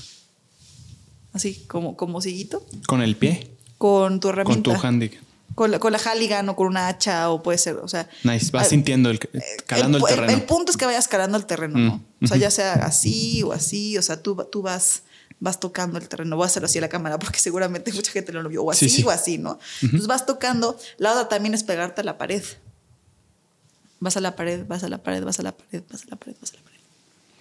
También la casa se bien por cuadrando. ¿Las llamas las alcanzas a ver? ¿Ves puro humo? Eh, ¿Dónde sabes qué apagar? En cierta etapa sí. Ok. En ciertas etapas sí. Hay etapas en las que sí puedes ver el fuego muy vivido, pero cuando le empiezas a precisamente a apagar, el humo es el resultado de una mala combustión o algo que no se está quemando bien a palabras comunes. Mm. Entonces, si no se está quemando algo bien, ¿has visto una fogata cuando está completamente quemándose chido? Sí, que realmente que suelta como chispitas. Ah, y que saca muy poquito humo. Ajá. está quemando súper bien la madera. Muy bien. Se hizo una buena pirólisis, hay una buena temperatura, hay una buena oxigenación, hay material que quemarse, una buena reacción química en cadena y tienes un buen fuego, mm. por decirlo de una manera común.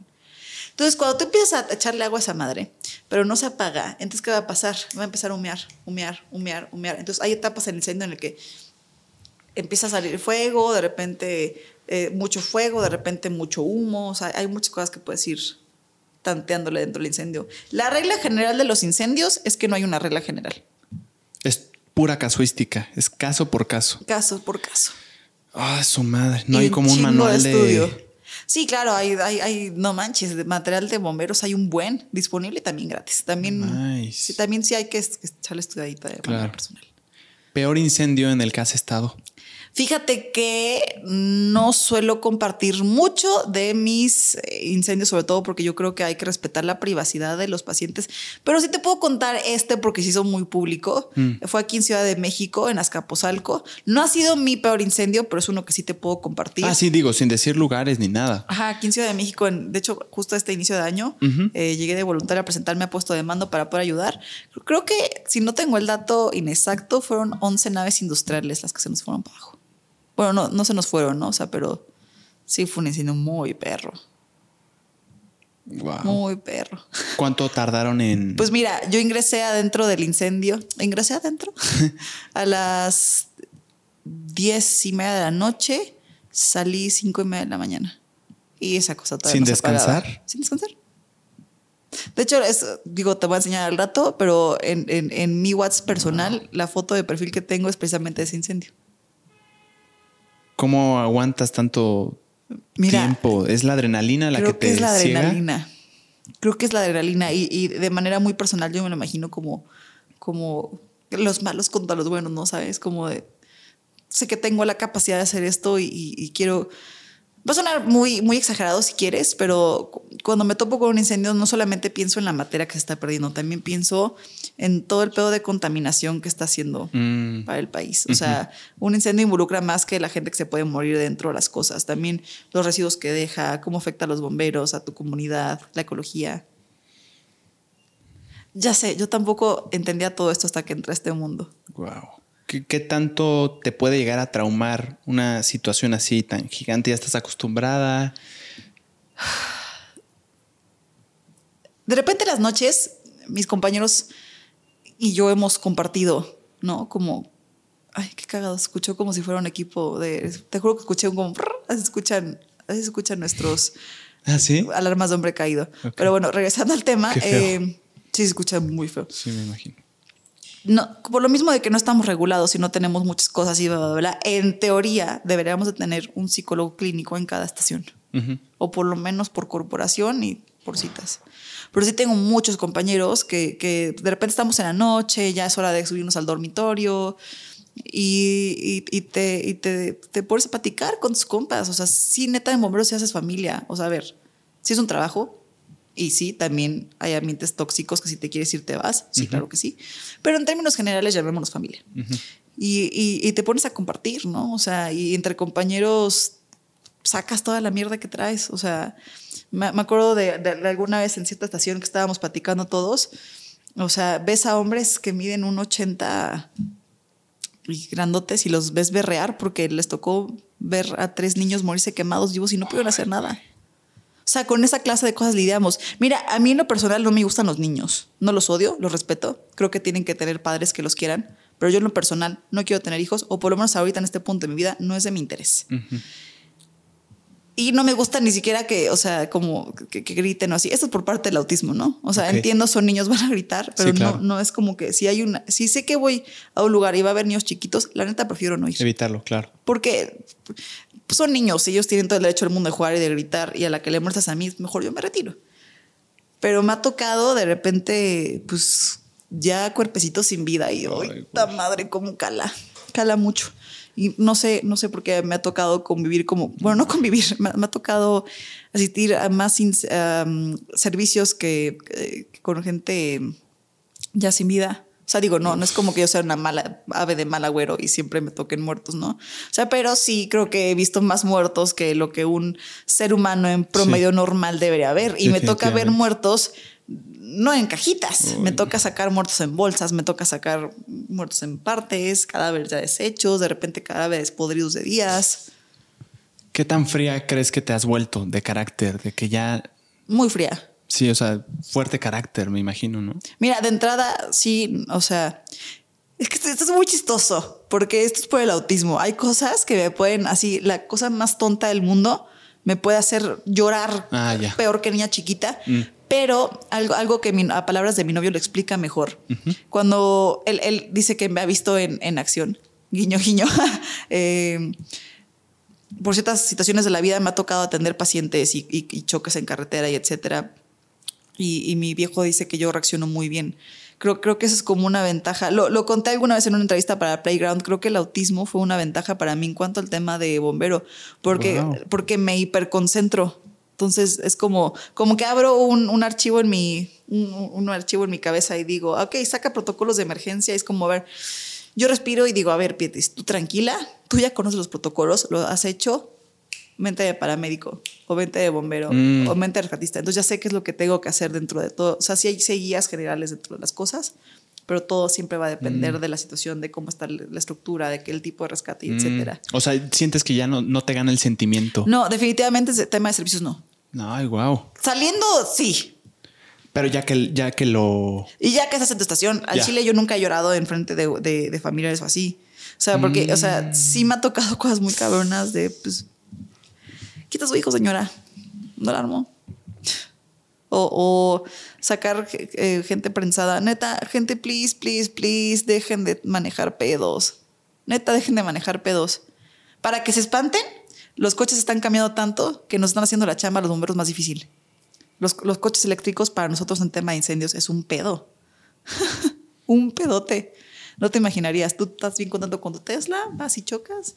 Esas madres se pueden. y aparte es prueba y error todo eso. Déjate, déjate el prueba y error. O sea, hay, conexiones eléctricas dentro de los coches, que hay postes, que así le llamamos a donde están las puertas, que ni siquiera podemos cortar porque si los cortamos nosotros nos electrocutamos. Se electrocutan. Ah, Entonces, cada vez nos están haciendo a los bomberos la chamba más difícil. Puta. Sí, literal, no hay otra manera de decirlo. Cada vez nos están haciendo a los bomberos la chamba más difícil. Y luego todavía nos tienen desequipados y sin, sin, sin capacitación. Sin seguro propio. Y, digo, esto puede ser una, pregunta fuerte, pero con todo el respeto y, y, precaución. Cuando tienes que dar una mala noticia a, los familiares por accidentes, incendios, tú te resistes de no llorar eh, para no dar una. O sea, para no intranquilizar, porque tú eres como una autoridad o porque Creo, creo que a veces, mira, de entrada, gracias a Dios, yo no soy capitán y no me toca dar las malas noticias. Qué bueno. Pero de repente sí, la, gente se te acerca de manera directa a preguntarte y no es como que vaya a hablar con mi capitán, o sea, a veces tienes que darles una respuesta.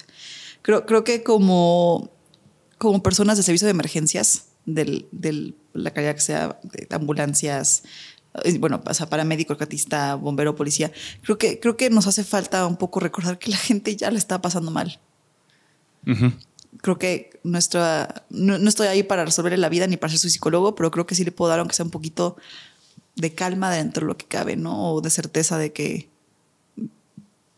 pues, o sea, ok, sí, tal vez está muy jodido, pero, pero tranqui, ¿no? O sea, lo vas a llegar a resolver algo. Insisto, sin darle como terapia. Claro. Sí, me ha tocado dar mala noticia, sí, sí me ha tocado. Así como también me ha tocado eh, recibir de repente madrazos de la vida, porque, insisto, también seré bombero, pero también soy humano y también lloro y también me han tocado cosas muy culeras. Sí, sí es bien complicado. Te digo, gracias a Dios existen, existen eh, centros de mando, o sea, vaya, ¿no? Gente eh, en, puestos más altos que lo que yo sería, que sí son como que los más encargados de...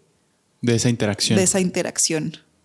Me ha tocado, sí, pero sí hay, hay gente de y, y pues tratar de entender que eres una figura. Creo que, creo que acá sí entra un poco el, hecho de soy una esta figura heroica. Sí, es, es, a lo que iba. Pero creo, creo que es la única vez como que me permito tal vez ponerme el traje de superhéroe, ¿no? Es lo que me imagino. O sea, si yo acabo de sufrir una desgracia y veo al que lo solucionó, si lo veo partirse y llorar y romperse, te vas a la mierda. Me voy yo a la mierda, porque si él es el que lo logró y es el que yo considero que, que está hecho para eso, si veo que se rompe, yo como no me voy a romper, claro. La neta sí soy, sí soy chillonzona, pero chillo ya que llego a la estación para que la gente no me vea. Ya. sí es importante eso, ¿no? Sí, sí, porque sí, o sea, sí me han tocado casos de, de, lo que te puedas imaginar. Los bomberos hacemos muchas cosas de lo que te más te imaginas. Y si de repente se llego como de... Alguna vez me tocó en cierto lugar este, atender una fuga de gas. Llegué y era una abuela viviendo sola con dos nietas de 14 y 13 años. No, 15 y 12 años. O sea, así había como una separación, pero no tenían 16. Y, fue una, llegué y yo me lleva la chingada.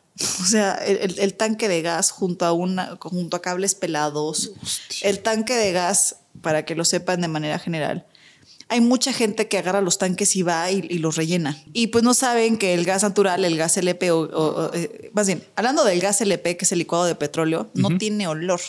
Entonces, ese, ese, olor que tú reconoces como gas es, es un ácido Ah, es cierto. Es un ácido que se llama mercaptano o, metil, butil, mercaptano. Hay, varios. El punto es que el, gas tiene un, olor característico que es un ácido que este llega a ser corrosivo al igual que los residuos del gas LP. Cuando se mete en forma de presión, el gas LP sale como líquido mm. y ya a, como ciertas temperaturas se va vaporizando. Sin meternos en clases de bomberotecnia, eh, haya sido residuo. Eso es lo que huele. Eso es lo, es lo que huele y también lo que va perforando por dentro el tanque. Y si tú vas y rellenas tu tanque y rellenas tu tanque y rellenas tu tanque y no lo das al camión, que en teoría los camiones de las compañías de gas se lo llevan, van, le dan mantenimiento, las hembras mm. hidrostáticas, checan que todavía no está muy corroído, que todavía, o sea, el 80% de las veces yo creo, en manera muy personal, que me ha tocado atender eh, fugas de gas, siempre pregunto, ¿rellena el tanque o lo cambio? Y muchas veces lo relleno, lo relleno, lo relleno. Pues sí, porque no, tienen el equipo para dar el mantenimiento a los tanques. O igual no tienen idea, ¿no? que se tienen que. Se tiene que limpiar, se tiene que mantener y así. Cosas que dices, neta, eso te puede causar la bronca, sí. ¿Y qué pasó en esa casa a la que fuiste del gracias por recordármelo. Y con el tanque junto a los cables pelados, así había un pinche desmadre, ropa tirada por todas partes, basura. Ya sabes, como casa como entre abandonada y... Y habitada. Y habitada. O sea, creo que por primera vez, o bueno, no por primera vez, pero, pero creo que es de las pocas veces que me permito que me valga mierda lo que me diga mi superior y me pongo a hacer lo que se me hinchan los huevos. o sea, literal, literal, mis sargentos se me quedan así como de, bueno, hay veces cuando acá se fue a esperar a la camioneta, agarré a los escuinclas y les dije, se van a poner a limpiar ahorita. Me puse a ayudar, obviamente, ¿no? Si vas a hacer algo, por el ejemplo. Pero la señora grande, ya una abuelita que se quedó con las nietas encargadas porque la mamá y el papá se fueron y no sé qué, bla, Entonces, como que no había control, la señora ya grande, pues era, era, más que obvio que eso iba a acabar siendo un caos. O sea, no, no pasó nada, no hubo ningún incendio. Gracias a Dios no, no pasó nada, nada más fue la fuga, la pudimos controlar a súper tiempo, pero güey, o sea, la fuga estaba cerca de unos cables ah, pelados. Te hablaron por una fuga. Sí. Ya. Y, llegué a esta fuga y, vi, todo? el desmadre y me dio mucho enojo y frustración. Te digo, es de las pocas veces que saco, saco salgo del carácter de bombero y entra personalidad dentro de un incidente. Porque si dije, me vale madres, es una señora que está súper grande, está sola, se está echando el paquete, es hora de dos nietas que no le correspondía cuidar. y, y, pues, y, si les dije, a ver, mijitas, sin meterme en posesión, ustedes ya están grandecitas, se van a poner a limpiar ahorita. La señora acabó chillando me dijo, gracias, cabrón. Porque quieras o no, ahí sí, digamos que abusé de mi figura de autoridad para ponerlas a limpiar. Ay, pero eso pudo haber acabado en tragedia, ¿no? Es que imagínate, o sea, si, si, si, si, ese gas hubiera, si hubiera un cambio dentro de la tensión. Algo que pasara. De, la electricidad en la calle y hubiera soltado un chispazo, o hubiera, estado cerca del refri y el refri soltaba la chispa porque los refri sueltan chispa cuando se prende el motor, se bota una chispita. Que eso es por eso hay luego muchos incendios en las cocinas. No checan las estufas, mm. se empieza a condensar el gas. Obviamente, el gas es una molécula más pesada que el ambiente. El gas tiende a irse para abajo y pues llega la chispa del. Y pum, se incendió. Entonces, imagínate todo lo que puede pasar por una tontería. Sí, claro. Oye, ¿los incendios forestales específicamente los cubren bomberos especializados? Deberían de. Deberían de. Pero muchos los, los urbanos que seríamos, eh, me catalogaría o estaría dentro del tema de bombero urbano, mm. bombero de ciudad, pero muchas veces somos los mismos bomberos y con el mismo traje tendrá que ser diferente. Sí, me imagino. Pero yo por lo menos sí estoy acostumbrada a los incendios. A, veces son pastos, porque luego me ha tocado que muchos bomberos es como, no, tuvimos un forestal, órale, que fue una hectárea de pasto. A ver, güey, no, eso fue un pasto. Okay. forestal, forestal sí, sí, sí es un tema muy cabrón. Que tiene que involucrar árboles. Eh, no necesariamente árboles. Mira, creo que yo, al fin y al cabo, yo no soy bombero forestal. Mm. Eh, estudio, sí, más o menos tengo un conocimiento, pero creo que hay gente mucho más capacitada para explicarlo al público en general de mejor manera que yo, porque al fin y al cabo sí soy más bombero urbano. Pero sí estamos hablando de árboles, extensiones más grandes, áreas protegidas. Es mucho más altura. Mucha más altura. Y, lo cagado de los incendios forestales es que por se te puede ir copal. ¿Qué quiere decir? O sea, puede que el incendio ni siquiera está abajo, puede que sea de las copas de los árboles y de uno, ta madre apaga eso. Es lo que me imaginé. O sea, sin duda no es el mismo equipo no, tiene sentido que sea el mismo equipo. Son, son, son más, eh, de entrada, mucho menos pesados los equipos forestales. Yo sí tengo forestal y, pero vaya, insisto, yo soy un caso especial. Yo sí tengo forestal y sí tengo estructural, que así se llama el de urbano. Pero primeros años de mi vida, primeros tres años de mi vida o cuatro, como, no, como tres, sí estuve atendiendo incendios que tenían que ver con forestales y forestales con el estructural. Y es una putiza. Porque aparte, no puedes meter agua a los incendios forestales. ¿No puedes meter agua? ¿Cómo chingados metes un camión al bosque? Yo sí me estaba imaginando un camión y que lo hacían desde altura y lejos. No. ¿Cómo lo hacen? Te, te a pura pala, a la verga. Perdón por la verga, pero a pura pala. ¿Cómo que pala? Pala o jaguar. Sí, güey, una pala, una pala con la que rascas, te llevas tu pala o te llevas tu mochilita de agua que tiene hasta 10, hasta 10 kilos, hasta 10 litros, o 20 litros de agua, que es lo que llevas en la espalda que pesa un chingo. Y aparte llevas tu pala o tu, o tu herramienta. A veces agarramos como palos de escoba un poquito más gruesos. Ok. Las líneas la manguera, la línea que se pica, las cortamos en pedacitos y lo unimos con alambre y esa es por lo menos en donde ando yo le llamamos jaguana. Mm. En cada estación, y me ha tocado muchos estados que aplican exactamente la misma y se llama de manera diferente, por eso prefiero describirlo. Pedazos de tramo de, manguera cortado en un palo y con eso le das de madrazos y con eso lo apagas. o con las ah, palas. O sea, es apagarlo por contacto. O sea, eso sería eh, quitarle el oxígeno, como lo que hablábamos ah, de. Bajarle la temperatura, sí. Y también es justo muy buena respuesta quitar el oxígeno, porque, pues, o sea, bueno, la hay, que, hay que educar a la banda chido. Ok. Agente oxidante. Porque para que exista el fuego, ves que necesitas esos cuatro elementos. No necesariamente necesitas aire. Por ejemplo, el cloro es un excelente agente oxidante. Mm, ¿Y tú? Ya. ¿Cómo? Sí. el cloro puede ser el, lugar de. Ahora sí que quita el oxígeno y pone cloro y es un excelente agente oxidante. Hay como tres agentes oxidantes. Pero vaya, no les voy a decir más porque luego a la gente se le ocurren pendejadas. Sí. Pero sí, sí es muy pesado. es, muy, muy pesado. Sí, también por eso luego no puedo dar respuestas como tan específicas porque a la gente se le ocurre cada cosa que es chida. Eso está duro, ¿eh? Sí. es que como una información, como el conocimiento lo puedes usar tanto para bien o tanto para, mal. Eso es una locura. Fíjate que últimamente, este, este último año, estoy entrando en una especialidad que me encanta, que se llama MatPel en español, Hazmat en, en inglés. Me gusta más cómo suena en inglés, no, no por white pero me gusta cómo suena Hazmat, suena como más mamonzón. Sí. Eh, y materiales peligrosos es un tema en incendios muy bonito, que también eh, casi no es considerado aquí en, en el país. Que insisto, no es lo mismo pagar un incendio en una fábrica de madera que una fábrica que tienen alcohol. Claro. Y muchos químicos más. Entonces, últimamente estoy muy con, eh, aprendiendo mucho de materiales peligrosos. Y, digamos que el principal instructor que tengo sobre ese tema sí me dijo nada más aguas con sacar esto y esto y esto y esto y esto en internet, porque si se puede armar un pedo. Wow. Eso está loco, ¿eh? Sí, porque va, a sonar como casi, casi como detective, pero para poder apagar incendios de, de, materiales peligrosos, debo de entender cómo es y para poder entenderlo tengo que hacerlo. Obviamente no vayan a empezar a mamar que vamos a quemar fábricas para, para practicar. En el caso, hay campos de prácticas y les puedes hacer exactamente las mismas prácticas en un vaso a niveles. Ya. Se puede. Pero, pero sí, te lo, digo, te, lo, digo fuera de cámara, pero luego te platico todas las cositas que se hacen. Sí, sí. Y hay varias profesiones en las que se pueden, es mejor omitir cierta información para. En bombero bastante, sí. Sí, me imagino que en bombero bastante. Es cierto, Pietris, que Es cierto que para desearle suerte, o como se desean suerte entre bomberos, o una persona que le quiera desear suerte a un bombero, se dice mangueras secas. Sí. ¿Sí? Sí, mangueras secas. Te deseo mangueras secas. ¿Eso por qué? Porque pues una manguera seca quiere decir que no salió agua, por ende no salió un incendio. Entonces que tengas mangueras secas. No la tuviste que usar. Mangueras secas. ¿Qué tan común es en el uso? Ah, depende de cada ciudad. Ajá. he escuchado, pero, pero depende mucho de la ciudad. O sea,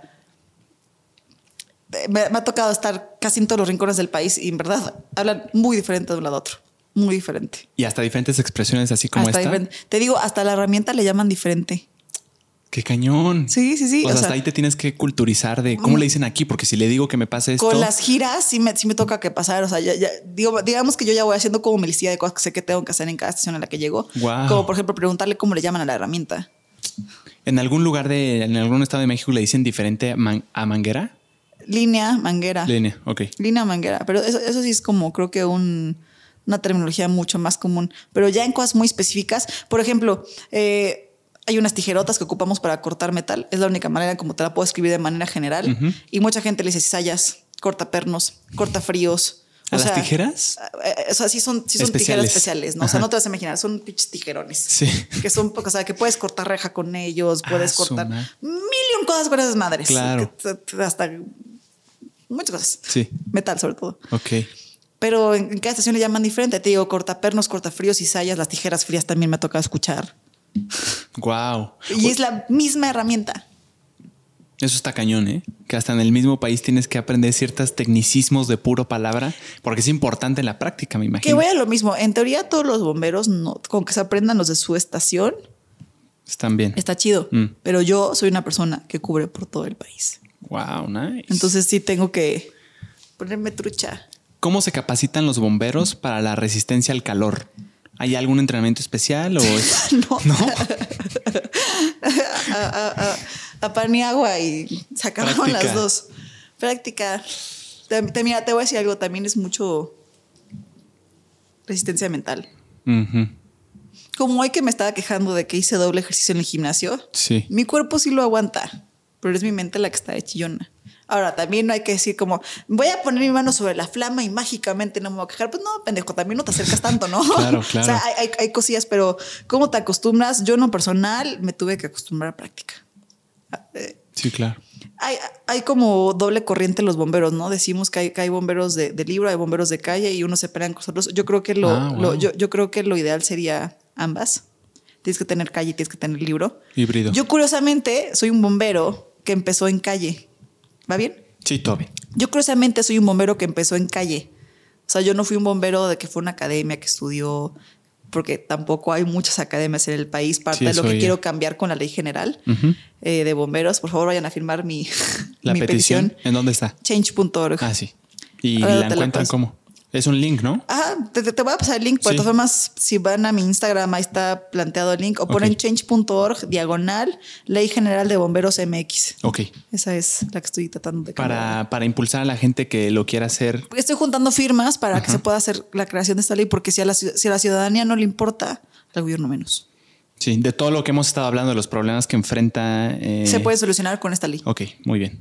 para que se animen a, a firmar, por favor. Y total, eh, yo, yo, soy, yo soy bombero de calle, yo aprendí a los putazos en la práctica. Yo aprendí, yo tenía, y, siempre lo cuento y me encanta ser súper claro que esto es un mal ejemplo de las cosas que no se deben hacer.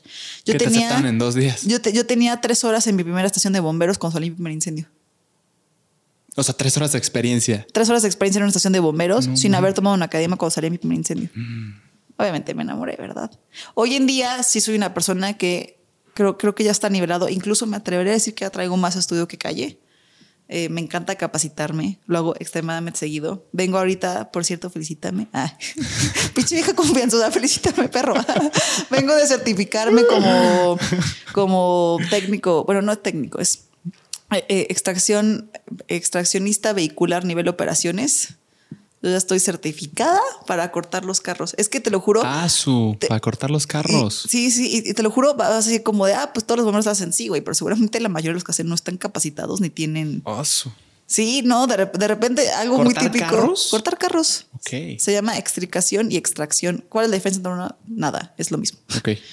Eh, y, y, sí, justo fui a hacer, un, eh, fui a hacer una certificación en la que fuimos puras mujeres, allá en Rosarito. Me fui, ¿Baja California? Sí, me fui así que al border del país a, tomar esta certificación y orgullosamente con un promedio de 9.6 certifiqué como... Sí, sí soy ñoña. Gracias. La neta sí soy medio ñoña, pero saqué 9.6 final para para mi evaluación contando práctica y Eso es bueno, ser ñoño, ¿no? Me mama ser ñoño. Me encanta leer, me encanta leer. Y más ¿Siempre este fuiste así? Sí. ¿En la escuela también? Para los temas que me interesaba, sí. Eso sí es por el autismo. Ah, ok. en lo que te gusta eres una bestia. Pues igual no digamos bestia para que no me caiga hate, pero o sea, lo que me gusta le pongo atención. Mm. Me gusta estudiar, me gusta cultivarme, me, gusta mucho. Y es que hay tantas cosas. Y mira, y esto sí es, esto sí es hate, la neta, banda. Pero de repente sí me pongo a ver videos que, digo, chinga su madre, ¿cómo es que este cabrón? O sea, ves, ves a los güeyes. Y insisto, no es porque lo hagan con maldad, es falta de capacitación porque no tenemos buena capacitación en México. Insisto, no hablo de manera general, hablo de Específicos, casos esporádicos. pues no esporádicos, carnal, pero, pero no, no quiero mencionar, o sea, pero me refiero a que no, no estoy hablando por todo el país. Y hay cuerpos de bomberos muy buenos. Pero ves, ves que están de repente cortando y están sin, sin el equipo de protección, no llevan casco, no llevan guantes, eh, haciendo movimientos y cosas que definitivamente están poniendo el riesgo al paciente y a mm. ellos. Y dices, no, güey, ¿por entonces, para mí, a mí de manera muy ñoña y muy personal, a mí sí me gusta meter las manos en lo que sé que tengo un papel o el conocimiento suficiente y avalado para poder hacerlo. Nice. Pietri, ha sido un agasajo. Bastante. Muchas preguntas. Eh, fui un alumno en esta conversación. Te lo agradezco mucho. Algo de lo que tú quieras hablar. A mí ya, ya me sacié mi curiosidad. Me encantó todos los temas que aprendí. Algo de lo que tú quieras hablar, de lo que crees que es importante hablar. Pues creo que el resumen general de todo eso sería, porfa, vayan a firmarla. Quiero, no de una manera ridícula de dejar un cambio, pero quiero saber que el día que los siguientes bomberos que vengan no la sufran como yo la sufrí. Sí, sí, sí, sí, esta manera muy ilusionista de... y, creo que la única manera de hacer esto es eh, seguir alzando la voz, que caiga el hate que no importa, seguir luchando, seguir alzando la voz, seguir hablando con los bomberos, que nos unamos eh, de una manera, insisto, ¿no? Como muy, muy idílica, que avancen las cosas.